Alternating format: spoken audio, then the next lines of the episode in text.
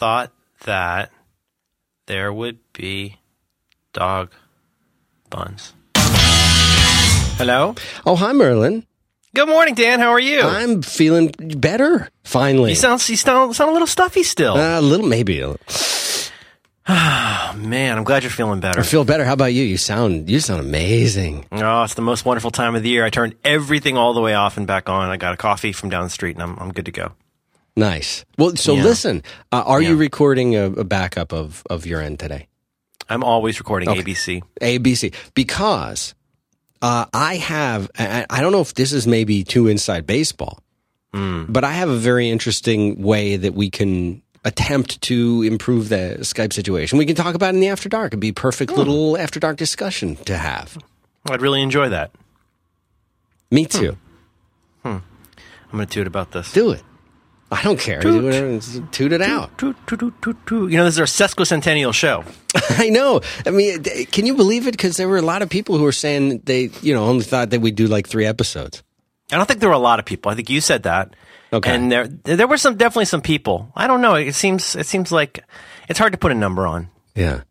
Yeah. Age is just a number. Mm. No, this is nice. Congratulations on making it this far. Yeah, well, to you too. I feel like you deserve uh, some of that credit. Th- thank you, Dan. I uh, I don't think I've showed up 150 times for anything. Appearances in court. um, so it's been a good week here. Uh, how about you? I, you know, I heard about the traffic in Austin. Is it? Is it? I should tell people. I was listening to Morning Edition on the radio this Right. morning, and they said that the traffic is bad in Austin. Is that true? Ah, yeah, it is bad. I and you sent me a link to it, and it's uh, the title is it's on NPR, and it says even an 85 mile per hour highway can't fix Austin's traffic triangle. Because the bypass is too far away. Nobody uses it. No, I don't use that. Nobody goes there anymore. It's too fast. That's right. You can go 85 miles an hour legally on a road, and you don't take it all the time. I've been on it, and I I've gone faster than 85 on it too. Mm. I know it. I hate traffic, man. It makes me crazy. It really brings out the worst in me to be in in traffic. Well, lucky for you, you can walk everywhere you need to go. Walk to Ev's house. Walk to the mm-hmm. you know the farmers market. I think walk bought a to the- meteorite. He bought a medium meteorite that he lives on now. I'm not sure. I haven't gotten invited there. No, Well, no, I mean, probably got lost. You know, I don't get my mail, so um, right, right. we just don't get our mail. We get a flyer from Safeway, and uh, we get some charity stuff. But anything that's actual mail, we don't get. All right. Yeah, and we used to get our mail earlier. Our mail arrives very late. I think the postal service is not doing well right now. The band, No, like I they haven't had a single in years. I uh, am. Uh, I used to have to drive, you know, because I used to live in Florida, so I had to drive everywhere. And so that's that's where I learned to really dislike traffic.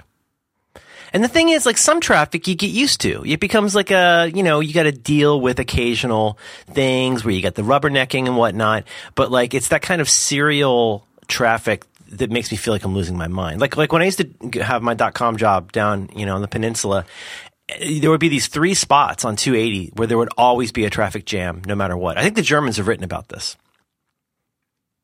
Oh, I'm not familiar with uh, with uh, the Germans.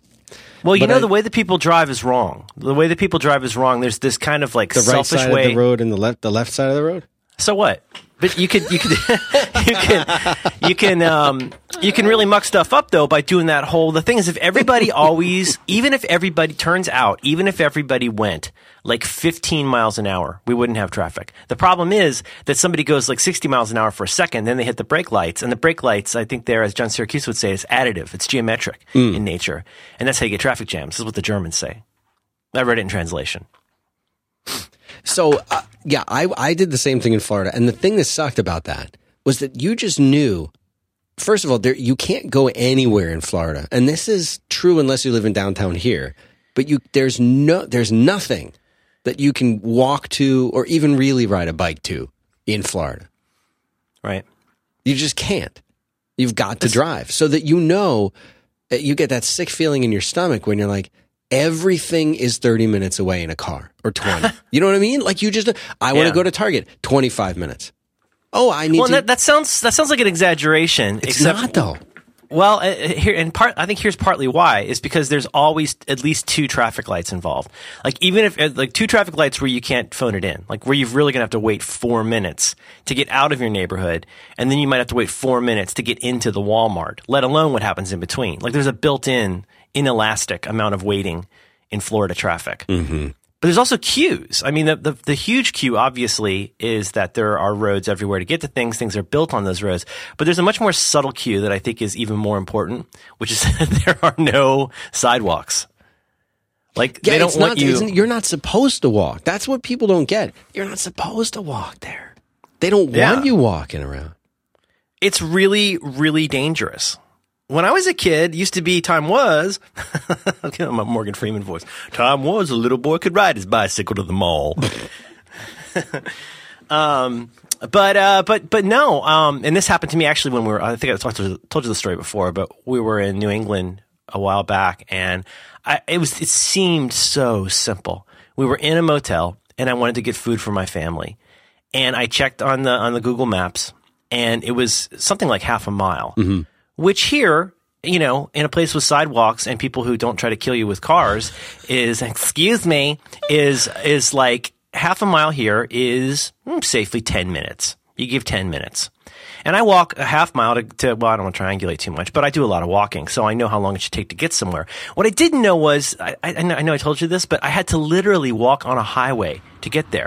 And this was, this is a highway like a Wile E. Coyote kind of highway. Where like there's not even a shoulder.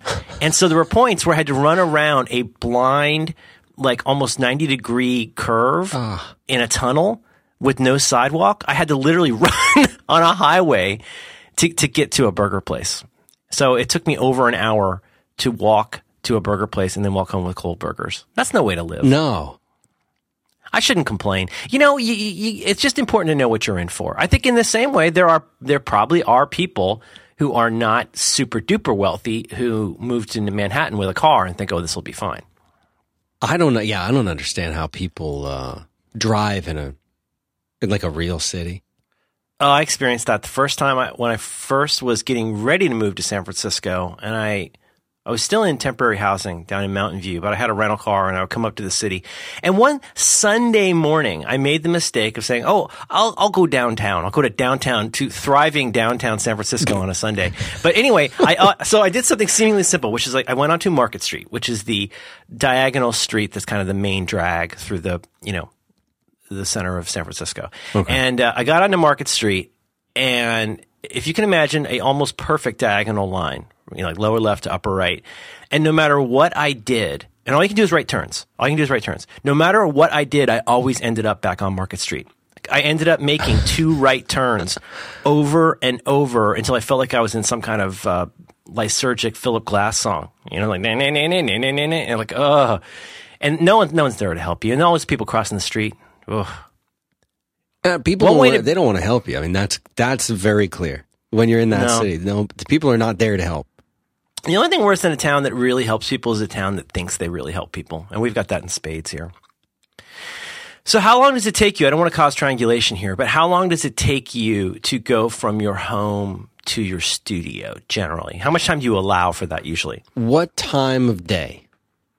Uh, you Rush hour traffic time or non-rush hour traffic time? Well, I'm just going to guess. You what, you leave the house at like 8 or 9? Uh, I usually leave the house at seven. Why? So you can rob my house? Why? Hmm. Oh. Early in the morning. return- it's early. That's Kind of return address here. But you've got um so that's the beginning of it's in rush hour. I'm in. I'm usually in rush hour traffic. I'm usually leaving by eight. Okay. And how, how many? Uh, don't tell me how many miles, but how long does it? How long does that take for you to get to work? In traffic, it would probably take about fifteen minutes or so. Oh, well, that's lovely. I've I've arranged my life uh, as as owner of a business. I get to determine where my office is, so I picked it in a place that was convenient. If there's no traffic, then it's like ten minutes. Man, 20, 20 minutes with traffic, ten minutes without traffic. I, I don't. I hate. You know, Dan. I hate to be a hippie, but I think that completely changes your quality of life. Totally does. I mean, if I mean, obviously, not everybody can pull that off. But you know, like our friends in uh, Atlanta, like in Atlanta, it just takes two hours to go everywhere. Oh, it's the worst. Literally. it's the worst. Literally, unique, unique. Uniquely literal. I think this is why people like cars, is because they have to drive. You know, the- thing I remember when I used to have in. Uh, oh, and by the way, throw in taking my kid to school in the morning. And Oh. then you have a different that eh, to get him to his school is more like 20 25 minutes and then from his school back to my office is like 5 minutes. So that doesn't make sense, but that's the flow of traffic. Uh, but when I used to commute, when I was working in downtown and I lived uh, in, you remember Longwood? Do you ever spend time in Central Florida? I This is lived near, in, this is near Orlando. I lived in Longwood, which is what we call a suburb. is that a uh, euphemism? So I lived in Longwood, and I used to drive from Longwood into downtown where the office was for the CLEC startup that I worked in. And that would take easy 45 minutes. And it was about eight miles. And it was it- absolutely, that was on I 4. And to me, like being in that traffic, that got me ready for the Austin traffic. But if you if you're not in rush hour in Austin, it, it's a breeze, and there really is like a rush hour. But the rush hour keeps moving earlier and earlier and earlier. When I moved here two years ago, or two and a half, whatever it was, That's it's been that long. dude, it's been that long. Whoa. But when I moved here, uh, like rush hour began uh, at at like you know four thirty. Now it's like three thirty. It's two forty five. You know what I mean? Like on a Friday. Yeah, people are trying to game the system a little. I hate people. Yeah, they're the worst. Um, yeah. Well, I, I told you about this back in the. Well, you know, it's not interesting, but so it sounds to me like Austin is experiencing uh, growth problems. That there's just a lot of people moving to Austin, and the the infrastructure is just not there. And in, I don't know if you heard this or, or read that transcript, but it sounds like they're trying like not one thing, not two things, but but they're trying like three or four different things to try and fix this. Yeah, they're trying a whole bunch of different things. 85 miles an hour is a lot of miles per hour. Oh, dude, it feels great though. You put the pedal down and you don't even look at the speedometer anymore. You it's in German. You can't read it. Who wants to read it? That's right. So what? Anyway, it's been a good week, and congratulations on 150 episodes. You know, Congratulations to you, sir. thank you. Thank you. It's great to be here. I don't really have, uh, I had an idea for a topic, and I've got a little bit of fake follow up. Um, did, oh boy, if I got some I don't, I don't know. Did you look at the, uh, at the show notes? I'm looking at them right now. I Dan, re- Dan, Dan, can I ask you a question? If somebody wanted to find show notes for your sesquicentennial, uh, sesquicentennial uh, episode of Back to Work, w- where would they go to find those? uh, 5by5.tv slash B as in brothers, two as in the, how many of us there are, and W as in the wild times we've had. Oh man! Slash. I promised myself I wouldn't cry. I know. Slash one, Sesquicentennial. right, 150. yeah. but yeah, I'm looking at the show notes and I made some uh, CMS changes. I saw. I can. I can uh, purge. You wrote, you wrote. You wrote a great uh, tech note on how to purge MP3s. Do you It was like very that? Well done. It was fantastic. Very, you're good at that. You're a good writer. Oh, thank you. I have a degree. Yeah. Hmm. Unused. I know. And You switched from RTV before you worked at the CLAC. That's right. That sounds like CTAC, CLAC. What's it called? It sounds like I know it's about phones, but it sounds like it's about undersea exploration, which sounds so much more fun. Right.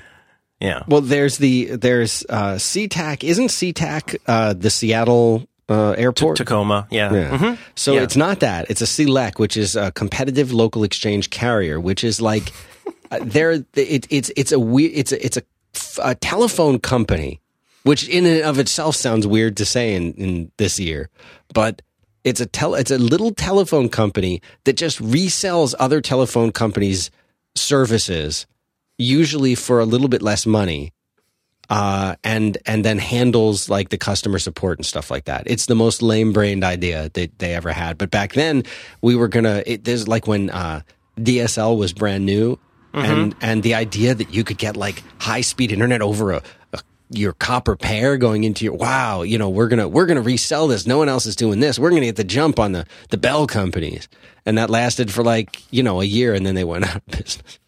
Oh man, So we had a lot of big batteries. is that right? We had a whole floor of just batteries. Were they hot? I mean, they they were attractive. Wouldn't say Yes. hot. Once you have a couple drinks, any battery can look good. Yeah, I mean, by the end of the night, yes, they were hot. They call them battery goggles.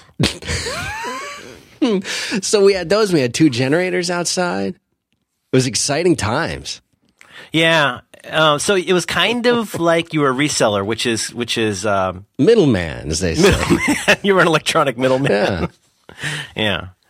Boy, do you remember that? You remember when you had to pick your long distance service and you have a little card? I remember my mom would give me a card when I go off to college for like a certain amount of, yeah, it's crazy.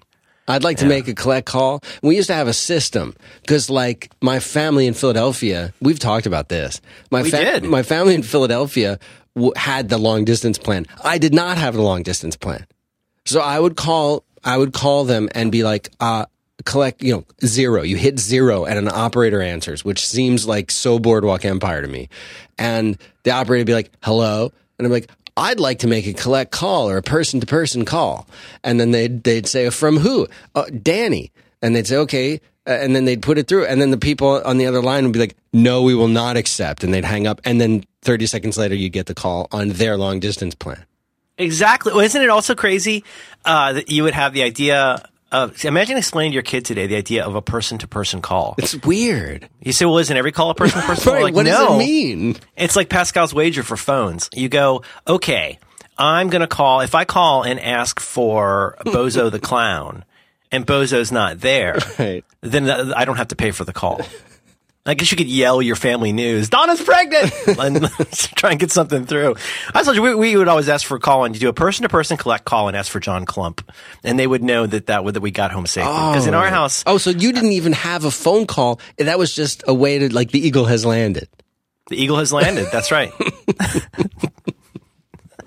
So here's the God wicked, forbid, wicked- God forbid John Clump would actually be there because in my family, it was like a bris having a long distance call. It was a really, really big event. You'd Right. prepare ahead. You'd, you'd send letters to be in a certain place at a certain time. Cause it was, if you, and of course, you'd wait till like, like a gentleman, you wait until Sunday at five when, when the, when the price went down. Did you guys do that? Yeah, that's right. You, well, you, that was, that was a special time to call. Sounds, I haven't thought about this in years. That sounds completely insane now that she can only communicate at certain times of day because of what it costs. using That's a Really phone. weird. Like the Yeah. thing that's supposed to just be on and working all the time. Like, it would be- well, I can't call you till, at, till, you know, after seven on Sunday. So that's Remember your when I'll family do the getting person mad to about the person call, long- and that's when you'll, you'll call me back. And your family gets mad about the long distance bill. It's like today, like, oh my God. Anyway, you were looking something up. Uh, well, here's Wikipedia, which we know is correct. A person to person call is an operator assisted call in which the calling party wants to speak to a specific party and not simply to anyone who answers. The caller is not charged for the call unless the requested party can be reached. This method, method was popular when telephone calls were relatively expensive. Yeah, and they cost more. Person to person costs more. You remember in Doctor Strangelove? You remember when Peter Sellers is uh, trying to get the uh, get Keenan Wynn to give him change? You got to go into battle with loose change in my pocket. Remember? And he goes, "Ah, trunk call, uh, person to person call." Remember that? It's like it's like from the era of Doctor Strangelove, basically. That's great. Yeah. Yeah, it's really weird. And now I just do everything in my power to just, unless it's a pre-scheduled thing, I just don't talk on the phone. I, I've, I've said this before, and of course this makes me sound like that path guy or whatever, but I, unless I know, unless I think the delivery place might call about our order, or I know I have a scheduled call from someone, my phone is always set to go to Google Voice automatically. Well, that's handy. Because anybody who, who actually contacts me would know to, to text me or something. I mean, anybody who calls me and is mad that I'm not there is living in the Doctor Strangelove times. Right.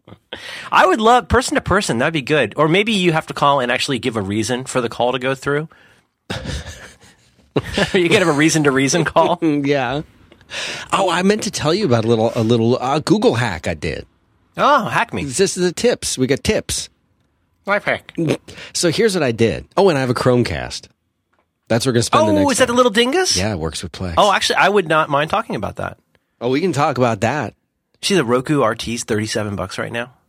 Uh, no. LT, LT, is that what it is? Whatever. The, the cheap Roku is like thirty-seven bucks right now.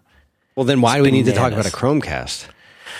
I'm intrigued by the Chromecast. The Chromecast. I, the reason I want to ask you that is it kind of seems like that's a pretty good solution for traveling. Yes, yes, yes. Okay, all right. So we'll we'll talk about the Chrome. Okay, so Google hack. We'll start with your Google hack. my Your Google, hack. My Google hack is so you you just mentioned Google Voice. Um, you must be familiar with it. Uh, I had been on Cingular and then AT and T, and then the, then I got rid of them in Florida and, and went to Verizon because it was like the only way I could get phone calls. And I've been on Verizon ever since. I've been on Verizon for like like three or four years. And of course, I'm a moron and I get a brand new iPhone whenever it comes out. And uh, so I had contracts and all this stuff. But I wanted my fi- I'm staying here in Austin. I'm I'm I'm staying, enjoying my coffee. And I did not want uh, that the 407 area code anymore. I was ready to upgrade to a 512 area code. Uh, quick, quick, quick sidebar. Do you, like me, Yes. answer phone calls based on the area code? Yeah, yes, I definitely take that. And and and you know what? 407 is a dev null for me. It's awful. And number one, number two, here in Austin, we still have seven digit dialing. I think. So like when you would go to tell somebody your phone number, you'd be like, "Oh, it's 407," and you'd watch them writing it down or typing it in. They're typing it into the not the area code, they're typing it into the first 3 digit block. You know what I'm saying? Because you had still, it's one area code for all of Austin? Yeah, right now, yeah. Wow. It's cool. I don't know how they have the traffic and then that, but whatever. Uh, I think that's changing. But in the meantime, I just I wanted my five one two. So Uh, of course, there's no. You would think that the phone companies would say, "Yeah, we can port your old number, but we're just we're going to have it forward and we're going to issue you a new number." Nope, can't do that. They can't have it. And it was so. So I said, "Well, here's what I'm going to do. I will sign up as a brand new customer on the AT&T and I will not port my number. Instead, I will port my number from Verizon to Google Voice. So I'm hmm. keeping my 407 number. I will then once it's on Google Voice, I will have it ring through to the new Austin 512 number. But yet I'm still keeping it. I can still even make outgoing calls on it. I can do all of this cool stuff because it still exists. It's still a real number. Ah, it's like you're masking a domain. Almost. Exactly. Yeah. That's good. So I did I did that and that does cost I think it's like a $20 one-time fee and then that is now your Google Voice number. Little little tip for the listeners. That's a really good tip. And also, I mean, I wonder if the God, God willing, the decline of fax machines Oh. is opening up some numbers. Because you remember in the '90s, I, I think it was fax machines that were certainly contributing to the uh, the dearth of available phone. Oh numbers. gosh, yeah, cuz everybody needed a second or a third line. Yeah, it's the worst. Um, I, my problem is I get into a loop because I, I give out my Google Voice number, which I have forward to my iPhone. Mm-hmm. But if I have my iPhone, obviously, if I have my iPhone on forwarding, it goes right back to Google Voice. So, Right. Yeah, it's a little All right. Circumference. Little Hofstadter. Hey, uh, Dan, speaking of phone numbers, uh, did you want to tell me about something you like? I would love to tell you about something I like. It's it's a little uh, brand new uh, upstart uh, company, a pipsqueak company called Squarespace.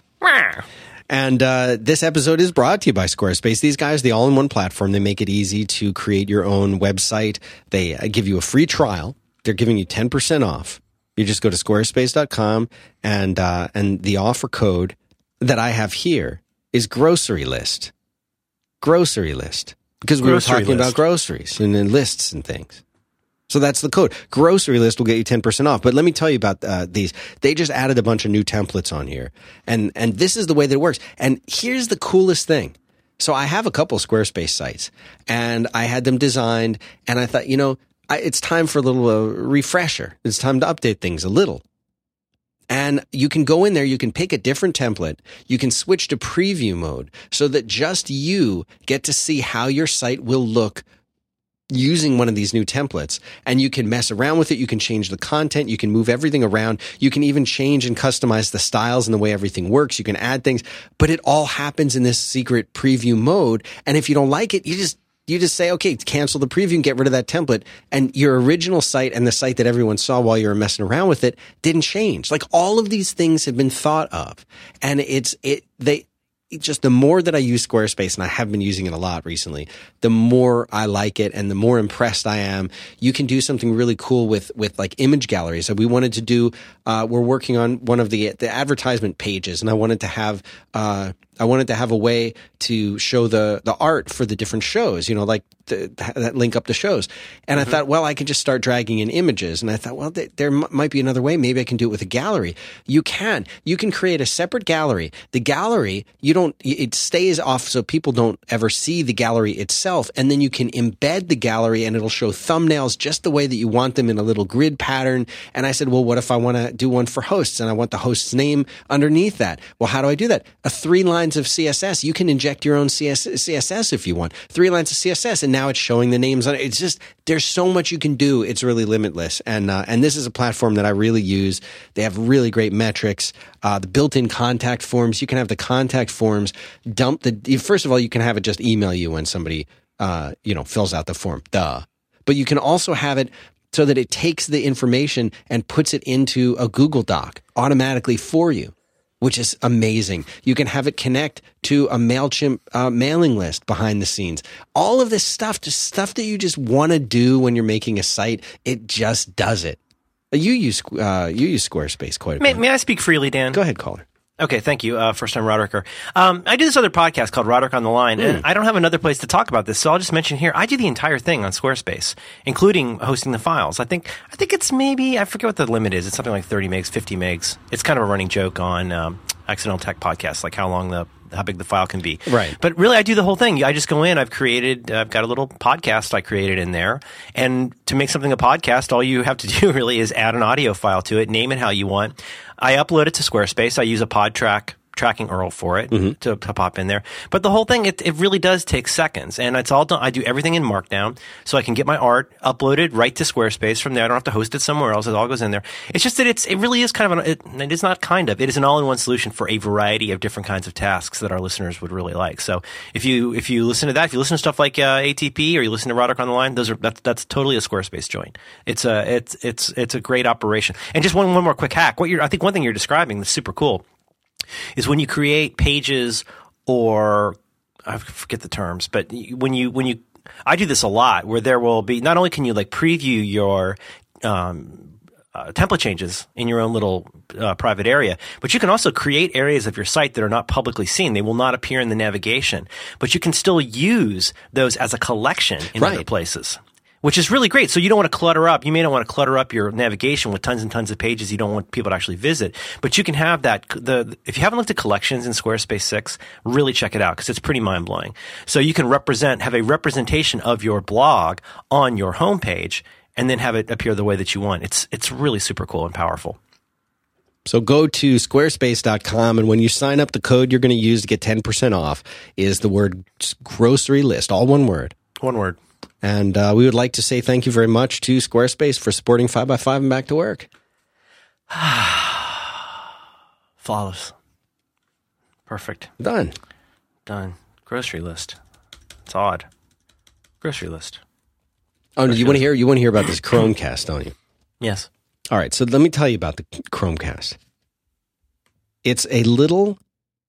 It looks like a USB thumb drive, but instead of a USB part, it's got a HDMI part, and it's. You're a big fan of the little verbatim. We should put that in the show notes. A little verbatim uh, USB thumb drives. I'm a fan of thumb drives in general. That one, that one, I've had a couple failures on those that were distressing, but I, I love the universality of USB dinguses. So that's why that's why the Chromecast is very appealing. The price plus the functionality is very appealing. Yeah. So anyway, yeah, give them the give them the high level on what this thing is. Okay, so this is it. It's it. It's if I were to say, "Oh, look at my USB thumb drive," you'd be like, "That's the most gargantuan thumb drive I've ever seen," uh, because it's not. It's, it's so it's bigger than an average thumb drive. It has an HDMI and it has a little. They don't make a big. They don't. They never show you this in the pictures, but it needs to draw power. And I guess there are some HDMI outputs on TV or inputs on TVs that provide power or something. Most don't, I think. Uh, sorry, John Siracusa. Um, he would correct me on that. So they provide you with a little USB uh, cable, a very, it's like one of the micro mini type USB cables, but it's like the cable itself is super little thin, little wispy thing. So it's not like a big bulky cable hanging around back there.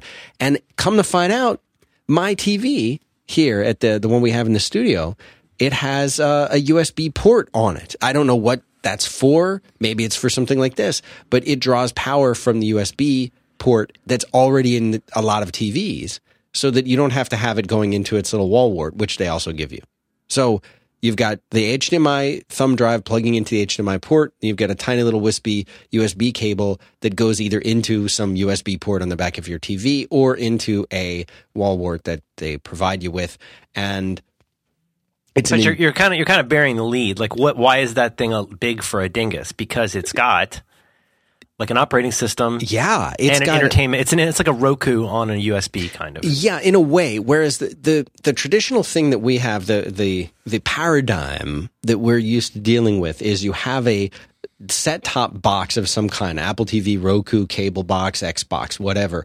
And this thing sits by your TV and it plugs into your TV and then you have a remote control that you use with it and it presents a display up on the TV that you can navigate through and do things with interacting with its remote. This is not how the Chromecast works.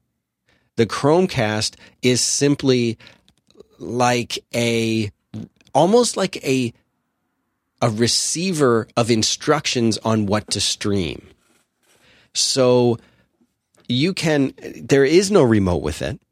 When you first uh, you first plug it in, you have to use an app either on your phone, Android or, or iOS, or on your computer that that to sort of set it up. So it has its own little mini Wi-Fi network that you connect to. You set it up, and it then joins your regular Wi-Fi network if you Oh, that's one. what my that's what my Wemo switches do. Okay, cool. That's right. So similar concept to those, and uh, and then instead of having like a remote and you navigate through the Chromecast interface, it's more like a receiver where you kind of tell it, okay.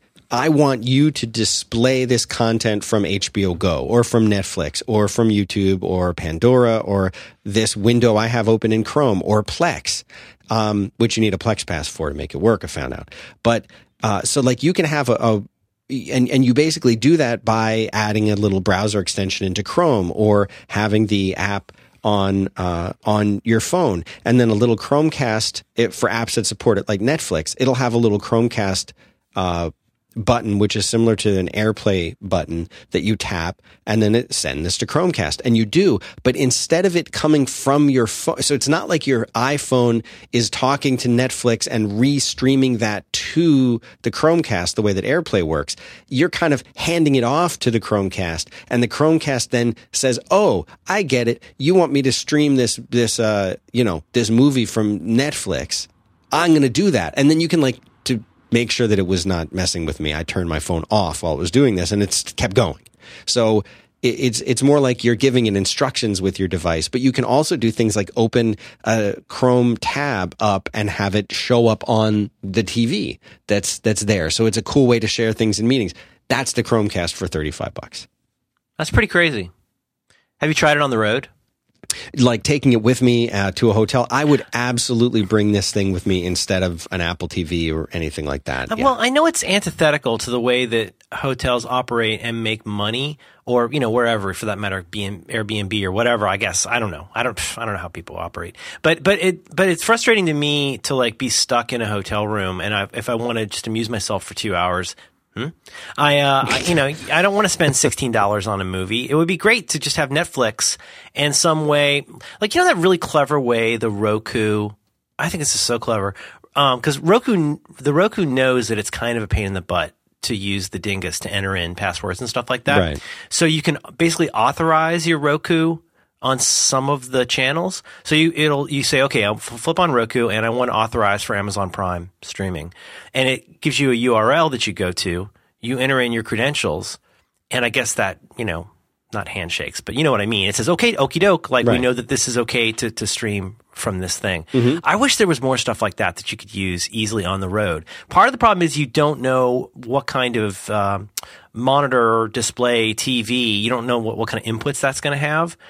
But and actually, I would not at all be surprised to see a day come where they basically don't let you do anything into a TV. I, I would not be surprised if they eventually, to the extent possible, like disable things like HDMI, so that you would have to use their their stuff, just because that's the way the thinking works in a system like that. But that would be great. I mean, I've been tempted to take the Roku sometimes. We talked about this. You know, I don't want to be that guy that's always dragging too much stuff around. If Plex existed, and I'm, not saying it does, one solution now is to sync things to a device on Plex because it's really easy to do. To just go into Plex and say, sync this to my iPad, sync this. In these days now, you can sync things to Dropbox.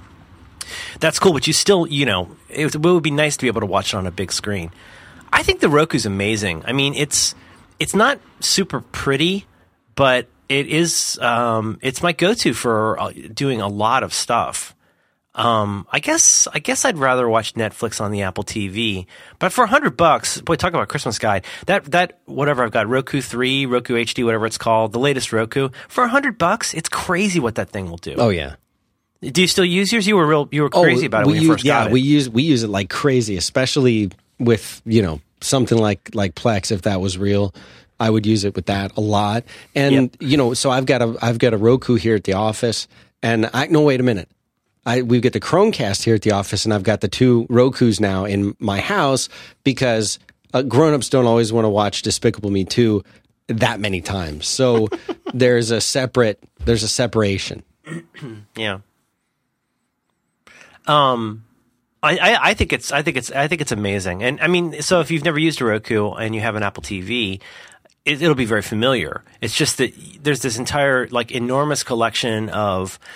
The easiest way is just go into Roku and pick like popular channels, and you'll find all your HBO Goes and your Netflix and all of that. Then there's many more channels that you can get that have things like, uh, my gosh, what are the kinds of things you can get on there? Really, you can get like a Jonathan Coulton station. You can get if if you can think of it, there's probably a channel for it. But then even further beyond that, um, and this is where you start to realize the kinds of perhaps welcome, but still limitations of the Apple ecosystem is you can have these sort of ad hoc channels that you can go in and install. It's a little more of a pain in the butt, but there's people out there doing some pretty wackadoodle stuff with Roku channels.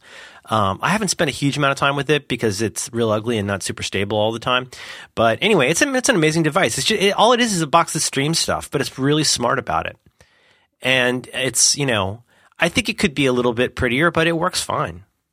You know, There the if there if there were a Plex app or if Plex existed, easy text. uh, then uh, I would I would say that the the user interface for that could be better.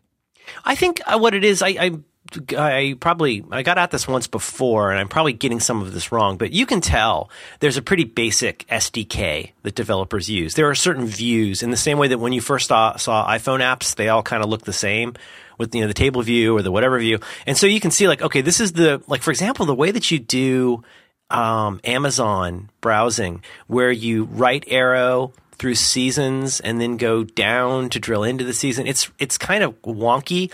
I get the feeling there's like three, four, five different views that are easy to utilize when you're developing for the Right. Roku. Right. So, and then and the, the ironic part is, of course, when people do go off the reservation a little bit and get a little creative with the Roku, sometimes it's really funky looking. Do you like the Do you like the redo of Netflix? The way they've mm-hmm. redone Netflix, I don't like it. I I kind of I think it's I don't know.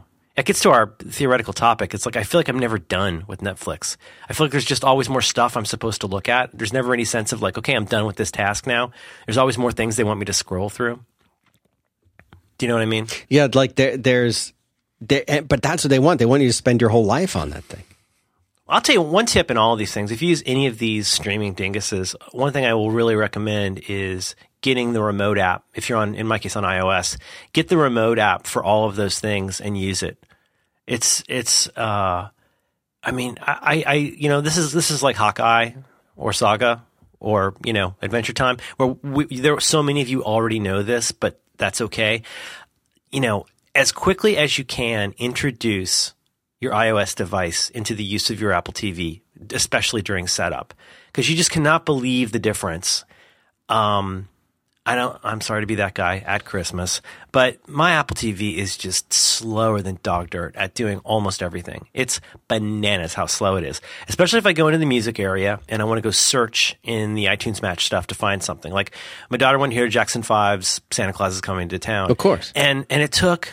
Have you ever done that? You ever go into your iTunes Match and try to find something? I don't. Maybe it's just me, um, but it takes forever. But it's really nice to do it with the phone, in my case, or the iPad, because then it's really cool. Like when, when the keyboard pops up, your phone buzzes Right. to let you know you can now input stuff with the keyboard, and it is so much faster than using the little arrow thing. And there's there are still people who don't know you can do that. There there I bet there's still people who don't know you can use a Bluetooth keyboard with your Apple TV. And that's that's really when you're doing setup, that is such a game changer. They've got the thing now where you can tap your phone Did you know? oh, I this? heard about this. I heard about that. I haven't done it, but I've heard about it. Tell me how the- this works. Then, I, excuse me, I haven't done it. Uh, but uh, my understanding is that the uh, the like so f- when you're setting up, I think it's an I don't know if it's the Airport Two, but I'm pretty sure it's the Apple TV. You have the Apple TV, you plug it in, and then uh, you run the remote app on your phone, and you tap your phone to the Apple TV, and it initiates the setup. Like that's all you have to do to make them talk to each other. Hmm. Something like that. Am I making this up? I've heard of things like that, but it would only be the iOS device that was recognizing the tap, and it, why would it need to be the Apple TV? That's weird. I think I got it's true um, though. you know that paper app where you draw on your iPad. Oh yeah. We're big fans of that, and I bought their their pencil. I bought the paper pencil. Um, it's just pretty cool. It's this. Uh, it's a big. It looks like a carpenter's pencil, and it's got a rubber tip, kind of like a, a stylus, like a um, what's the Studio Neat one called? Um, you know the one I mean, the big giant crayon looking thing that you draw with on your phone. The uh, the cosmonaut. I think that's right. It's kind of like that in that, it, but you know, it looks like a pencil. I think it might actually be made of walnut. But anyway, you, you, you draw in paper with, with it like you would normally with a stylus. But what's cool is it's got a little button. And when you click with the pencil, it's called pencil. I know that sounds silly. When you click pencil on that thing, it, it syncs it up with your Bluetooth via Bluetooth so that you can then flip it around and use the eraser on the other side to erase when you're writing in paper. Does That's that make cute. sense? Yeah, that's cute. it's really fun. If you push down pretty hard with the pencil, it makes the line for whatever tool you have selected. But if you press lightly, it smudges it. So you can do kind of like a more sketchy look. It's a pretty, it's a pretty neat device. I think that stuff's super interesting. Boy, this is is this what people tune in for, Dan? This is yeah. What do you mean? What do you? What, you sent me a topic that you you were thinking about. Yeah, I should find this on the uh, on the on the Twitter. Somebody wrote to say that they thought that there would be dog buns. uh, idea for a back to work. Oh, uh, this is. Uh, uh, forgive me. I, this his name might be Polish. Jacob Sw- Swiadek underscore painstaking, cool name, says, uh, Hot Dogs Ladies, uh, back to work topic idea. What is enough regarding professional life? I live in constant fear that I'm not doing enough. And I, I, I thank you, first of all, Jacob or Jakob, however you pronounce it. Thank you very much for, uh, for sending us that. Um, and I've been thinking about that topic because kind of related to the whole holidays and feeling overwhelmed thing. And also, I'm just, the whole idea of the, of enough is very appealing to me you know, mm-hmm. as, as just a general topic. So I thought that might be something we could talk about. Love I've got that. a couple angles on that. Let me hear him. Well, before we do that, did you want to tell me about something you like? Oh, you're talking about HostGator, the premier web hosting provider. See, if you're looking Yeah, to start a website, web hosting. Merlin, Yeah. you want to start a website, right? I want to start a website, right? and it might not be the kind of site that you'd go to. We talked about Squarespace before. It might, it might not be something like that. You might want to write your own code. You might want to deploy your own site. You might want to have a special place where you go to, I don't know, upload files so that you can. I'm not talking about the illegal stuff, Merlin. Why do you always go there? I'm talking about legit stuff. I'm saying, what if you have photos that you want your, to share with your friends? What if you've got tons of, you know, code that you need a place to put it out there and test and develop and deploy your own servers? What if you need a dedicated server? What if you're like Marco and you want your own dedicated servers? There's nothing that does that. There is no way to do that. Actually, hmm. there is. You can go to HostGator. They've got VPSs. They yeah, they've got VPSs. They've got uh, dedicated servers, and they have regular old. Let's say you want to learn how to how to uh, do Bash shell scripting. You want a Linux uh, prompt. You want an old school shared server because you just want to you know get in there, write some code, deploy some stuff. Or maybe you're like me, and you still do even we even with all the great services that are out there. Sometimes it just makes more sense to code your own site. That's fine. HostGator is going to take care of you. What if you're one of these uh, Jim Dalrymples of the world and you want to you you want to host with WordPress? That's fine. They've got one click installs for all of your favorite stuff, whether it's WordPress or anything else. They've got control panel, cPanel stuff, so you never need to touch a command line. Or if you're like me and you only want to use a command line, it's yours. It's there. I actually did an experiment with this recently. Uh, they, you know, I, I'm, I'm a HostGator customer and I have a uh, what I you know we've got tons of stuff with the five by five infrastructure, and I said you know I really want to set up like a, a really good redundant system. So I, I I have a server VPS server on HostGator, and I have it set up now so that there's automatic file syncing, there's database backup, and there's everything. So that if I needed to in a in a situation, if there was a situation, I could essentially flip a switch and uh, and and switch everything over to my server on HostGator now. And I did all of that, you know, on the command line. It took no time because I know what I'm doing on Unix. But the thing is, they're so fast, and they have no limit on bandwidth, and there's no limit on disk. And you're going to get 30% off everything you do. The code to use is back to work, all spelled out at hostgator.com. But they do tons of stuff, not just hosting. They do SSL certificates. They do tons and tons of stuff. So go check them out hostgator.com. Thanks very much to HostGator, code back to work for supporting 5by5 and back to work. Very well done. I am persuaded. How you doing? I'm doing pretty good. I want to hear what you mean when you say enough. Like enough is enough. Serenity now. Hmm. Like that? Yeah. So the way that he phrased it, let me find that again. Dun, dun, dun. I should write these things down. What is enough regarding professional life? I live in constant fear that I'm not doing enough. Well, let's take it at face value. I think that's a pretty common thing to feel like you're not doing enough in your work, in your professional life, that you're not um, accomplishing enough, you're not achieving enough, uh, that you're not an urban achiever, that you are not um, living up to your potential, you're not learning enough new stuff. I mean, I, I think it's pretty common for, for us to have a, a, this gnawing sense that yeah, we're not doing enough. There's just way more stuff out there that, and, and then I guess the corollary to that is, but that's that, that that is all stuff that we kind of should be doing, or we should constantly be evaluating which we should what what we should be doing more of. Am I not? Am I answering the question? Yes. Yes. D- does doesn't that seem kind of common for people? Yeah, I, I felt think, that. I think you well, you were even talking about it with Netflix before. It's it's everywhere. It's like that pervasive feeling of I could be doing more. I should be doing more. I didn't do enough here, and it it almost I don't know why though we feel that way. It's almost like I don't know if it's the barrage of of you know people always say like what about the simpler times when people used to spend Sunday afternoons going on a drive or sitting on their porch and just talking. It's like now like no there's more I need to be doing. Like I don't have the luxury or you, or you feel uh, of of just not doing these things that I'm supposed to be doing. There's always more to do. Yeah, yeah. And there was an article. Let me see if I can find this on my newspaper. I think it was on The Verge. I want to say, but it was an article about the. Uh, you know, have we reached the peak of the? Uh, uh, gosh, I'm sorry to misquote it. Have we reached the peak of uh, the time of uh, the stream?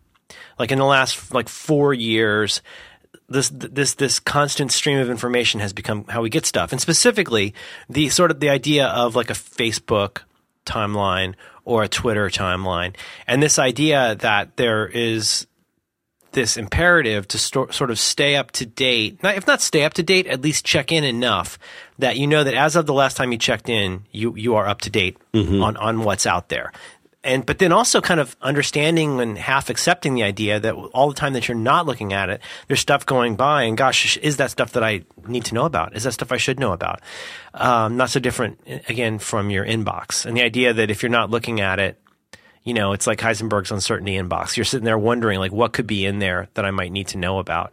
So I mean that's that's the other part of it I think is and, and I think again also this relates to what we were talking about a week or so ago about people feeling like everybody knows more than you. I think there's so many ample opportunities to realize what you don't know yet that it can be really overwhelming in the way that those porch swing days did not make us feel that way you know, you could get, I mean, when I was a kid, there was a couple papers a day. You could buy the morning paper and the evening paper. You could read several newspapers. But, you know, once you read the parts that you wanted to read, you put it down and you were done. It wasn't like the paper was going to pop up in your face again. right, with more stuff. Yeah. Hey, you're not, you're not going to believe what psychiatrists say about these six celebrity butts. No, the five strangest cookies done. you'll see today, you know? It's like you're never done that's the thing is like you can't like the, the, concept of the newspaper was that you would sit down you'd read the newspaper and at some point you'd be done Mm-hmm. I'm done. I've read the parts of the newspaper that were interesting to me. I'm done with that now. But I can't ever, as, as a guy who likes to read the news, I'm never done reading the news. Like, oh, I might be done reading the very latest things that Jim has posted on the loop, but I'm going to check Mac rumors or 9to5Mac or, you know, Daring Fireball or whatever to just see if there's something else that came out. Oh, and then there's, you know, there's The Verge too. And I should look at Mashable. And oh, in the time that I looked at those, Jim has posted something new. Like it's never done. Right. It's not. It's not. But it's also. I mean, I don't mean to sound like a thought leader or anything, but the. Uh, but, you know, I'm a thought leader. I I, I didn't. You're, I did know that. I heard you're a thought leader. I too. am. That's my. Uh, it's my position. Well, if you'll permit me, Dan, I'd like to lead with my thoughts okay. for just a moment. All right, Colin. I'd like to tell you about a new concept. It's called Flocked Up. And it is, no, the, um, that was a funny talk. Um, the, the, the, the irony of this in some ways is that well, not the irony. The, first of all, the reality is that that has changed because of the way that people consume stuff. Setting aside, you know, how much a, given person wants to drink from the fire hose, um, there was a time when a production schedule, time was, the production schedule meant we put out the afternoon paper and then it's done. Maybe you'll have like a late edition that's got changes to it, whatever. But the point is, I mean, that's the way, you know, publishing worked was that you would kind of stamp out this, this thing you produce it, and then you make another one tomorrow. And um, to just really state the super obvious, that has vastly changed today. Eh, partly because, I mean, it really is a 24 hour news cycle, but it's also a 24 hour planet. There's always, Jim's talked about this uh, with The Loop. I think he's hired people in whatever, Australia or whatever, to go out and, you know, have stuff that's published at a time when he's sleeping. Right. That's how it works because there's somebody somewhere that wants that, wants news right now. And I, I don't want to go too far into this from just a social media and news standpoint because that's a whole other show and something I've ranted about a lot. But you know, yeah, uh, let's let's let's take it as read that you know you, the ability for people to produce stuff is always going to far outpace your ability to be aware of it, let alone read it, let alone digest it, right? Let alone understand it, let alone really sit with it for a while and decide what it really means. It's that last one that kind of is a bee in my bonnet. I mean, I, I, at this point, I'm so glad that Paul does not charge by the Twitter mute because I, uh, I would I would not have a nickel to my name based on how much stuff I will just mute for a week mm. because suddenly something becomes. I, am not going to go off on my ramp. I'm just going to say this is the way the cycle works. People get heavily engaged with something for a little while. There's a story that gets out there for a while. Everybody talks about it for a while. I never thought I would be typing Shia LaBeouf with my hands, but I've done that now. Yeah. So apparently Shia LaBeouf did something. Uh huh. And my, my, my question to everyone out there is how much will you care about this in a few days? Because you sure seem to care about it a lot. By the way, did we ever fix that thing in Iran where we changed the color of our icons? Did we, did, was that ever settled? Did we get that fixed? Did we fix Iran? Oh. No spoilers. Boy, you don't want to get hanged in Iran. No, you, you don't. That. Oh my goodness. Um, it's a good the, thing she uh, brought that magic marker, though. Oh my God. He deserved that. Dan, mother effing Benjamin, will you please remind me to have some rage about that in the After Dark? Okay. My lady and I watched last night. Yeah, I watched it last night too. Because I saw the, the the huge amount of spoilers coming down. And oh my god, I want to talk about that. I've never been so angry in my life. Okay, so anyway, uh, enough.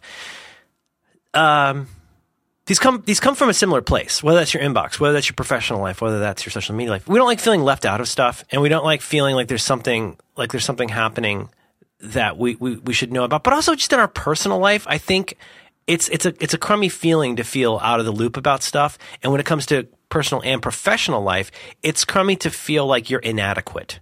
That's that's kind of the consequence of that feeling of not getting enough is an inadequacy. Like I should be making more money. I should be doing more stuff. My gosh, I should be so much further along in life than I am right now. I haven't got enough of that thing. So, and, and, and the angle for this, this time of year, I, I was very tempted to su- suggest that we do a show about feeling overbooked in the holidays because uh, certainly it, it, relates to the rest of the stuff we talk about. But I think it's a time of year. We talked about this a little bit on, on yesterday's uh, Roderick on the line. But I think one feeling of Christmas time and one feeling of the holidays is is a really inexorable sadness or melancholy mm. about loss. I think that's something that most people uh, kind of know but don't like to talk about because you seem like a karma suck. But I think it's a time of year when we we notice a lot of stuff that there's not enough of, whether that's money or love or connection or relatives that are dead. There's a real feeling, even in this time of plenty and Christmas sweaters, there's still this real feeling of privation when you're expected to be really upbeat and happy and festive and in the spirit and jingle jangle, jingle horse, pick up your feet or whatever. Like, um, so yeah, I want to talk about enough. Um, I'm going to skip the minimalism angle because that's that's bifurcating, and I don't want to I don't want to stir the pot. Okay. I'll, I'll I'll tell you what I've realized about the idea of enough. I, would love to talk about this more because it. I, I think there's a lot to this. Um, that feeling of not having enough is ultimately extremely personal. We're the only ones who can have a feeling about that. The world can do anything that it chooses to. The world being that, that a giant collection of billions and billions of people who don't know you exist. They could be out there trying to make you feel bad because you don't have enough money, that you don't have enough skills. Probably they don't care. They don't really know you exist. That's that's kind of the irony is that it is really us. It is we who are deciding to feel bad about have, not having enough of anything and there's a, a, a, the basic problem with that feeling. Well, I guess the basic problem is it can, it can and probably will never go away. If if that is a problem that you have, you will never have enough of anything. Uh, specifically with regard to things like your work. I I have a feeling there probably aren't that many people that spend a brief time in their early to mid career feeling like they're not doing enough and then feel fixed after that for the rest of their life. I've got a feeling people who worry about privation and not having or doing enough probably feel that way like a lot of the time. I mean, you could be a humanitarian who feels like you're not saving enough lives. You know, you could feel like you're a physician, you know, who's not not not saving enough people. Mm-hmm. That you could feel like you're an evangelist who's not saving enough souls. You could feel like a financier who's not saving enough money. There's something out there that like Look at how many people become extremely successful, make all the money in the world, but are still incredibly driven by something. There's something in them that makes them want to keep going out there and, and you know, making rockets or uh, you know making octocopters or whatever it is or self-driving cars mm-hmm. there's some kind of lunacy that everybody has uh, these these crazy entrepreneurs have they never have enough if they at least in terms of the money stuff or in terms of the there's something in them that's still not full there's some hole like a chronic hole that cannot be filled. Mm. So, uh, can we accept that that is? Well, give me your thoughts on this. Does that sound right? No, it does sound right, and I think that it. Well, you're you're getting to. I feel like you're getting to a bigger, a bigger subject here. But this is, this is like a societal thing, isn't it? I mean, isn't this a con, all sort of a bigger construct? Does that make sense? I think it's something that a lot of people would like to feel not alone about. Yeah and it's sort of like not not being pegged as the the one who farted. I think everybody wants to feel like they're not the worst person in the room pretty much all the time. Yeah. Yeah, like there's and that's the whole genesis of reality TV, right? Like well at least we're not as bad as, off as they are. Right. Societal. Yeah. Yeah, but see, here's here's one thing that is worth teasing out. Um, you know, we talk about things like the pressure to feel up, the pressure to be up to date, the pressure that we feel like, do you know anybody who loves Facebook right now? I mean, in the no. sense of, do you know, I mean, do you have that many friends that really look forward to using Facebook in particular? In particular, do you know that how many people would use Facebook if they could only read things? I bet there are people out there who do that. I think what most people look forward to is saying things on Facebook. I, I, I, increasingly, my sense is that a lot of people, including teenagers, feel more and more a sense of obligation to do this because of the the pressure to use that as the place. It's like the nexus of of human interaction, right? You've got to be. You've got. I'm not. I'm not. I'm not trying to. You know. Uh, be uh, melodramatic or shoot fish in a barrel, but I, I've heard a lot of people say this that they don't love using Facebook anymore. It's not fun for them. They no, they don't like the way that they feel like their privacy is is not being treated uh, in a grown up way.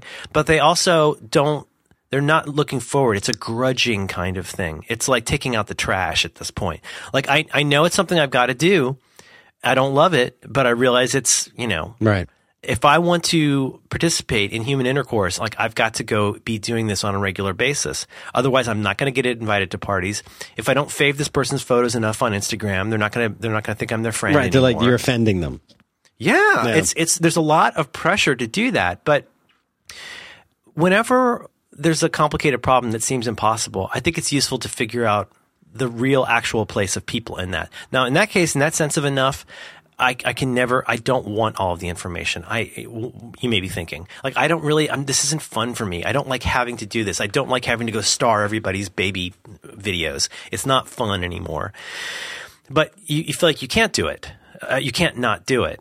But it's worth looking at where that pressure comes from. That's a system that you've decided to to buy into. I know, I know, I know. It's like not showing up for Christmas dinner or something to not to not go and do that. But I think it's really you have to snap yourself out of this sense of where that not enough is coming from, because I'll bet you nine times out of ten it is really coming from you. And you and I have both talked about this perceived feeling of like what other people think of you about you know like at work or whatever. Like are, are do people respect what i do? Do you know do i am i am i living up to other people's expectations of what i'm doing? And to me after all that rambling this is hopefully where it gets kind of interesting. Understand that whether you like it or not, there are always going to be people out there that have those expectations of you. And then ultimately, you're going to have to be the one who decides what parts of that are okay. And if it's not helping you to feel bad about not keeping up with everything or about, not having everything, and well, then you kind of have to ask yourself, like, well, then what, what's a salutary change here? Is feeling worse about that going to help me make more money? Is feeling more emotional pressure, like to, to, to, to not, as David Sparks say, to not get on the floor and play Legos with my kids, but instead to go over here and pretend to be interested in these relationships that I have all this pressure about.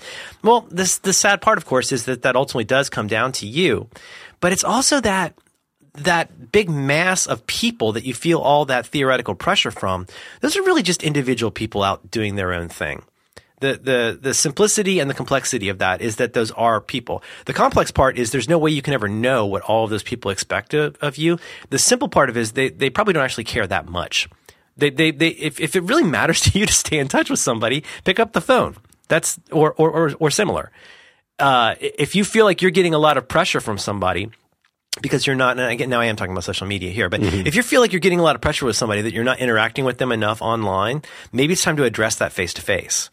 Because if you have an actual friendship with that person, the, the, this this whole flimsy straw man friendship you have on the internet should survive just fine if you have an actual discussion with them. That, but it, but nobody takes that seriously. Instead, they walk around just feeling crummy all the time. Now, as far as the stuff about like, am I what am I making enough money? Am I doing enough with my career? All of that enough. I've got a kind of crazy point of view on that, which is that um, sometimes the way that we think about, I, I'll speak for myself. Sometimes the way I think about these things is really, really self involved. And of course, the irony there is that you feel like it's the opposite of self involvement. Worrying about what, where you fit into the world feels like a very big hearted thing because you're supposed to figure out like, oh, should I be helping people more? Should I be doing more? Should I be, should I be a better mentor to the people that work for me? Should I be doing more for my spouse or partner or family? And I think one of the problems is it you could ruminate about that forever without ever actually doing anything about any of it. And in that sense, that is one of the most self-involved things you can do. he said, knowing he's terrible at it. Uh, if you don't actually do something about all of those things, but just keep feeling worse and worse about it, that creates a kind of really terrible and potentially intractable procrastination. You can dig yourself into a very deep hole just being one person with one shovel. You can go very, very, very deep. And nobody ever even needs to know what like a lonely and disassociated person you are, but you feel like obsessing over that privation is is somehow making you like a better person or something. So I think one way to feel better about the whole idea of enough is to get your head out of your ass. And when you're worried about whether you're doing enough of something, stop making it about you and make it about somebody else. This is a really simple one. Rather than like me trying to plan like the greatest daddy daughter day ever, why don't I set that plan aside and just go over and hang out and get under the table and play Doctor Who right now? Because that would actually be pretty fun to her. Hmm. She might see a very, very, very large pile of plans about what I want to do to do enough. But what would really matter to her was spending some time with her, not looking at my phone. Right. That that's a pretty valuable way to get more of enough. When you worry about things like money, money's complicated and boring to talk about. But when you all I will say is you'll never have enough money. You'll you'll never feel like you have enough money. I you know what I can't even get get into that. In terms of the professional stuff, think about if you're thinking about like could you be a better mentor? Well, why don't you go ask people that you work with what there isn't enough of? Because isn't it strangely self-involved the way that we come up with this mental model of how the world's put together without ever asking anybody to their face what they think about it? Mm-hmm. It's so strange to me. So, like, you know, there's a, a friend of mine that I talked to I wouldn't say a coaching client. He's a friend of mine that we talked to. And we talk about this a lot. It's like, it's amazing how often we, in discussing things about work, work and, you know, being in a professional environment, how often the answer to any problem around enough or around almost anything else involves going and asking somebody what they want. It, it's, it's really, it's, it's pretty tremendous what you can accomplish with just one person at a time.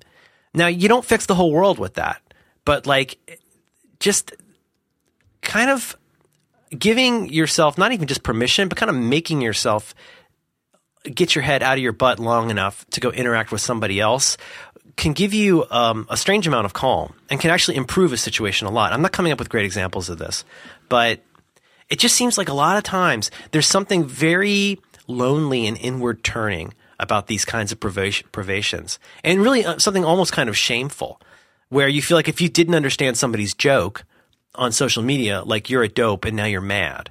Or you didn't, or somebody else, you see, you know, become something almost like something from the Old Testament, where like you feel like somebody else has given more money to this charity and therefore you should do more and then talk about it. Mm-hmm. But that's really weirdly depersonalizing.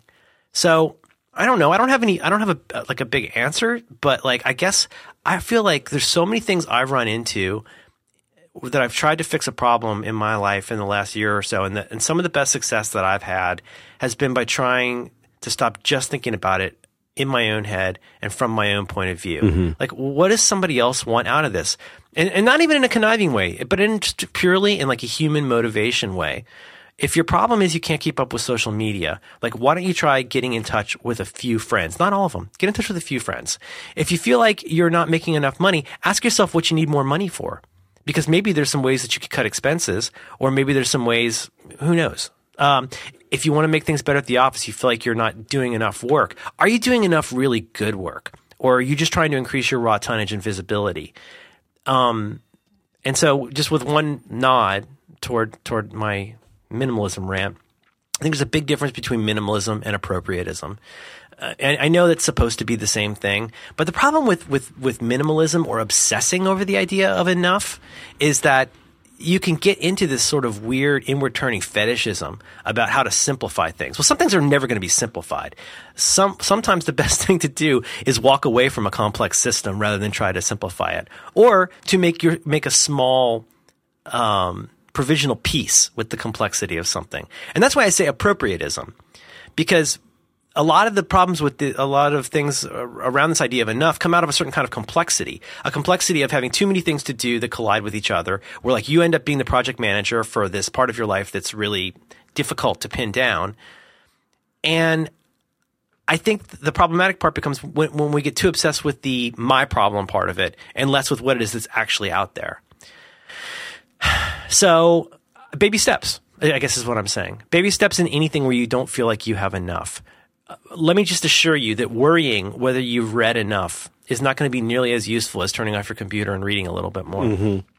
Professional development, worrying about that and whether you have enough is not going to be nearly as good as going down, sitting down and doing a tutorial to learn a new skill, because that has a certain kind of propulsiveness, right? There's we've we've reached this certain point in life where it's very easy for us to sit around and and, and, and yes, indeed, spend spend weeks, months, or years with our head up our butt, wondering if something should be different. When sometimes you that's it's a lizard brain part of us that thinks that we can think ourselves out of these things rather than really engage. The kid thing's a no brainer. Your kid wants you to play with them and do stuff with them. Yeah. They don't really those big plans. I mean, that's all good stuff, but in my case, like that can really get in the way. Or me trying to like, I could spend, you know what? I, I could spend we went to see Frozen, which is really good for the second time this last weekend. Oh, Frozen. And oh, it's good. It's good. And um, but I, I sat there, and, and so Sunday morning, instead of just getting on the train and going downtown, I sat there and wrestled and got mad at Fandango for like 20 minutes. And it was like, and I had to stop myself and go, okay, you know what? It's not going to sell out. Why don't I just stop playing with my phone and like go do this thing? And I would actually spend less time giving that person money. But no, I'm the guy. I'm the guy who has an iPhone, so I should use the Fandango and be able to put up my cool little uh, code to get in and stuff like that. Right. Screw that. get on the train and go downtown. Go spend some time. You know, that's there's so many problems. The, the bottom line to me, yeah, there's something to be said for simplifying, but there's really something to be said for asking yourself, like, how much am I helping this by making this all about me? There's there's so many. If there's one big pattern that I would like to look into for my jubilee year of 2014, it's the idea that like I'm really not at the center of anything except the stuff in my head and I could have much better results in almost everything I do by asking what somebody else would like more from this rather than what, what I should be obsessing about with mm-hmm, this. Mm-hmm. And as for the holidays, I don't know what to tell you except that you, you, you just got to get through it and make your peace. And remember that it is supposed to be fun. You know, it's like uh, when Fellini was shooting Eight and a Half. This is a famous story that when Fellini was shooting Eight and a Half, he took a piece of tape and put it by the viewfinder on his camera. And uh, depending on the translation, it said, uh, "Remember that this film is a comedy." He had to keep reminding himself that ultimately it was not supposed to be this morose thing where he just reflected on his life. It was supposed to be a f- comedy. I guess you could argue about whether he succeeded with that or not. But just whether it's the holidays or whether it's your social media, remember this is supposed to be a comedy. It's supposed to be fun. And if you can't find a way to be kind of lighthearted about it, there might be a better way to do it. Hmm. And Go a little easier on yourself by not making it all about you. And then don't try to obsess less about whether you've got everything and then worry more about whether you've got enough to get by for today. Not with everything. Yes, you want to have money, you want to pay bills and all that kind of stuff. That's important. But but you'll never have all of it. And to want to have all of it is the source of a lot of, of pain and dukkha. So Merry Christmas. Get your head out of your ass. yeah, really. What's up with that? I really went nowhere. Well, you went Wait. somewhere. I went somewhere and then it turned. I like when you it got- have a prepared statement that you, you read. I didn't. I tried, and I, I didn't even look at my outline. I should look at my outline. Um. Hmm. You can tell. Can you tell? Can you hear that when I'm tapping? it sounds like. Morse code or something. What is that? That, that, that that's me ruminating, trying trying to find this point that I can almost get my head around. Um. I'm just gonna leave it at get your head out of your ass. I think that's pretty I good. like that's that. a good. Isn't that a pretty good sesquicentennial It's good message send, for it's everybody? a good send off. Yeah. Uh, Looking at the whole world as this big John Clump of stuff, to see John Clump as this big like mass of stuff. You know, maybe maybe what you really need is the equivalent of a person to person call. Maybe that could be talking to somebody about like getting some help with something. But like, I just feel like I, I there's there's so so much pain in life that that comes out of feeling like crap about something and then thinking that thinking about crap about it more is going to make you better at it. And it's the kind of thing that makes us look down our nose at the people who just go out and run around like crazy hippies and do whatever they feel like. But like it's you've got to do something to unstick yourself out of a situation. Um, and I, I feel like there's nothing, there are few things that we are more meant to feel than out of the loop or behind. It's just, it's something that there's so many people in the world who only benefit from things at the point where you feel out of the loop, where you feel fat, or you feel poor, or you feel behind, or you feel unloved. And it's like, that's, that is a big motivation for a lot of businesses and, and people's enterprises out there. And, you know, maybe the gift to give yourself this year is to be a little bit easier on yourself about that and to keep in mind that you, what is it you want to keep up with? You know, it's, I don't know. Give yourself a break. I'm done. what do you think, Dan? No, I'm done. I'm, I'm seriously, I'm literally never going to talk into a mic again. Well, so this is the end, the end, the last episode then. Should we roll the clip, the, the clip reel? Do we? I hope do you we have had a the clip? time of your life. Yeah. What do you think? I think it, I think there's an element of a there's a sort of a downer uh vibe going on with what you're saying in a way because it feels like you're people are destined to be trapped to this somehow in this. There is just uh, in that yeah well there is there is in that sense of but i mean that's what what needs to be said though is is that you know it's it's like that back to that old analogy of somebody drinking salt water where if you if you if you're thirsty and you drink salt water it's just going to make you thirstier until you die Right. and it, that feels like the solution but it's it's really not and this is all again for our 150th uh, anniversary back to episode 1 it is a lizard brain thing where it, it takes a tremendous existential pop to get you out of a certain way of thinking about something. And the thing is, if we've thought about something a, certain way for a very, very, very long time, it becomes very comforting. It, it becomes almost like, you know, like those old people who are married and hate each other, but they'd be inconsolable if the other person died because they wouldn't have anybody to hate anymore. It's like there are these feelings that we have about ourselves that without realizing it, it, there's such a loop in our head about how this way that we're supposed to feel about the world that it feels foreign and fancy to do anything but bear that burden all the time. And I, I would hope that the hopeful message is that it really doesn't have to be that way. And the, the answer is Yeah, what's the answer? well, the answer is to stop doing that. It's if if you you know, my my dad used to tell that old joke all the time. You know, the guy hit himself on the head with the hammer, and he, the guy says, "You know, why do you keep hitting yourself on the head with a hammer?" He says, "Well, it feels so good when I stop." That's a good one. And that's, I think that's kind of how we are. If, Yeah. if we have habituated ourselves into being the kind of person who feels perpetually behind and bad, then we're going to only look for instances in our thinking and in our, our cognition of things. We're only gonna, we're mostly going to be scanning for things that, that make us continue to feel that way. So, I mean, I, I don't mean this to be like a self help book or something, but you know, the, the, the way out of that is to realize it does not have to be that way. And, and the, the, the really self involved part of that is thinking that it has to be that way because some inchoate group of people that you call the world has decided it has to be that way. Well, the world's not responsible for helping you get to sleep at night. Nobody out there cares. That's all on you. And it's, it's just that it's, it, it it's feels so contradictory and it feels so, um, iconoclastic to, to think that we don't have to be party to the make believe pressures of the world. There are certainly pressures of the world we have to feel, but how do you know if you're even feeling bad about the wrong things? Maybe there's other things you should be feeling bad about, but you've habituated yourself to feeling bad about these certain things that can never be resolved, mm-hmm. and that becomes its own kind of pathetic consolation. And so, I mean, that maybe that's one adventure for 2014 is decide decide to be scared of something different or novel, or the really scary thing might be to to let go of those fears of stuff that have become consoling because they're so familiar. I don't know. It is it is it is kind of a downer, but that's kind of the spirit of the season, don't you think? Uh, for most people, I would say yes. Yeah. Especially when it's as hopeless as you're kind of painting it out to be. Yeah, especially. Especially But- because, well, I mean, if you think about it, changing, making a, a, a conscious change in yourself, in your philosophy, or in something that's so pervasive, like, uh, hey, you know, the gluten free thing.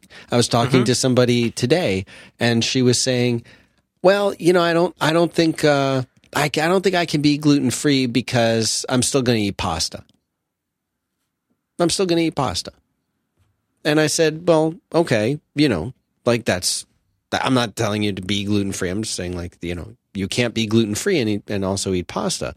And she was saying, you know, I just, it's a big part of like what we eat. Like that's what we eat. And, you know, when you're, you know, when you, you, you live with somebody else who eats that kind of food and that's the kind of food that you need to prepare and they're not necessarily on board with what you're doing, like, that's going to keep you from achieving this thing. And and we live in a world that uh, almost rewards us for the kinds of things that you're pointing out now are the things that that are causing us the problems that we have. But like you know you know what I'm saying? Does that make sense? Like we're this so, is yeah. this is what we are surrounded by so often.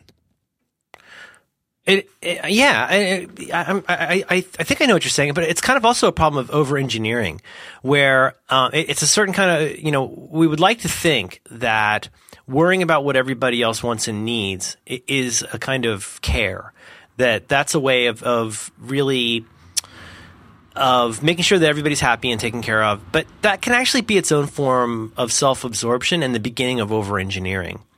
And again, this is something I talked to that, that friend of mine about is, you know, if, if, so let's say, for example, you're thinking about introducing a new product, uh, for your team to use. Let me just, okay, you know what? Let me speak in the super abstract Okay. and see if this makes more sense. You could be like a really good manager and a really successful manager, and you're somebody who's really moved up inside of the company. And let's say, you know, you're respected by your colleagues mm-hmm. and you're, you're, by- you're by and large like tolerated by the people who work for you. That's all really, really good stuff. And so you have some kind of an initiative where you've heard about, like, let's say a different kind of a CMS or a bug tracking system or something else. And so you know, you're a good manager. And so your approach to that in that instance might be to say, well, I see that um, one reason we don't have enough time to do anything around here is because we're always futzing around with all this bad bug tracking system. And we're having to we have duplicative work, and we have balls that are getting dropped, and there aren't enough notifications for people to know when something's a high priority, and so on and so forth. And so you might have this system that comes down the lane. Maybe it's you know your brother-in-law's company, and you go, actually, you know, this would be a really good fit for the company. Now, I think a lot of people this might be a straw man, but I think a lot of people, their approach to that would be to start by saying, okay, so I need to figure out a way to get people excited about this inside the company. I need to figure out what the training regime is for this is going to be. Um, we're going to, I need to make sure we've got the resources to cut over from our old janky bug tracking system that's really hard to get rid of that we're dreading dealing with. You know, your approach through all of that stuff could be, I'm finally going to hopefully fix some of these problems, these things I've had difficulty managing. People, people who have not been able to do their job because the software wasn't good. I'm going to make myself and my department look good to the people above us because I'm going to fix all these problems for a you know fairly reasonable price. And and that that could that could happen, but like, how would you know that all of your assumptions in that were correct? Jared Spool wrote something last week that I liked a lot. Talking, uh, he's such a smart guy, talking he about is. usability, and in particular, he he. I'm quoting this way out of context, but he's talking about uh, doing things with user testing and deciding to uh, take a certain approach with um, a web project. And to, to mangle his quote, it was something along the lines of, you know, and whenever you see a document of requirements, you've seen requirements documents, right? You get this thing, and it's like, these are all the things that the software needs to do. He says something along the lines of, it, it's better to just think of that as a list of assumptions. And a, a light bulb really went off over my head when I read that because that makes so much sense. Because when people make that list of requirements, you start you start going down like this really potentially giant rat hole by assuming that everything on there is true and correct and agreed upon. And you might argue about the requirements, and what you maybe should be arguing about is the assumptions. So back to our back to our manager who's going to implement this bug tracking system or whatever. I'm just amazed how seldom anybody, but especially managers, go and talk to the people that they work with and ask them what they need or ask them what they want or say, okay, here's your free chance to tell me the one thing about me you really wish was different. um, and so you could be a really great manager and going in there to fix this problem and end up completely focused on the wrong thing. And then it gets emotional because now you're getting pushback and that pushback becomes about you instead of the software because you never really went in and found out what the actual problem is. Well, maybe the actual problem is that you still haven't accepted that the kind of software you're making does not have a place um, in, in the sort of or the kind of product that you're putting out doesn't have a place in the in the economy, and you don't have any control over that. Um, it could be that there are are serious morale problems with having an imbalance of a huge number of people who've been there a long time and don't really care, as long as as well as a huge number of new people who who don't really know the culture. There's all these different things that could be lingering behind those problems that you're kind of trying to solve that will only be way worsened by the introduce introduction of anything new.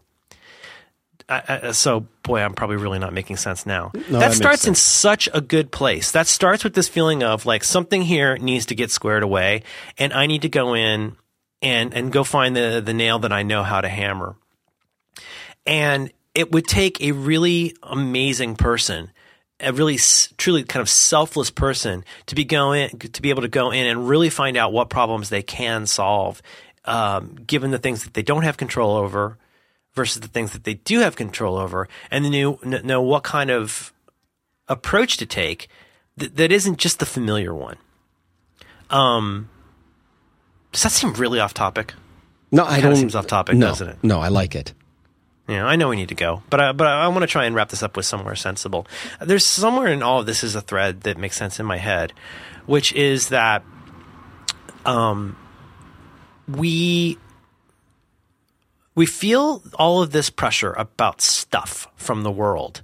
And that could be the social media stuff, that could be work stuff, that could be personal development stuff, family stuff, any of that stuff. But like it just seems like a lot of times we don't go out of our way. We become more comfortable feeling like crap about that thing rather than going out and finding out what the actual problem is. Are, uh, is there some illuminating act that would allow you to go out and find out what somebody actually thinks about them? Is there some remarkably small and modest kindness that you could do to to fix something that seems like a problem? Are are you willing to go outside of yourself in order to try and fix an actual problem rather than trying to simply ameliorate the way that you feel about it hmm. in a way that seems sustainable? Mm-hmm. Because you know, you end up coming up with these Rube Goldberg systems for not having to change you end up, you know, it's it's almost like, well, you know, if you're nervous about running out of drugs, you better do more drugs. Well, if you're if you're feeling bad about if you're feeling bad about the way things are going inside the company, you can end up digging yourself deeper into this this slough of despond by not disrupting the way that you are approaching the problem. And so I guess I, I come back to what I said before, which is Merry Christmas, get your head out of your ass Right. but um I don't know. What do you think? Well, I think it's Think that's enough? I think it is enough. Finally. That was pretty good. I see what you did there. Okay, you want to button this up? I love you, Merlin Mann. I love you too, Dan Benjamin. Happy holidays.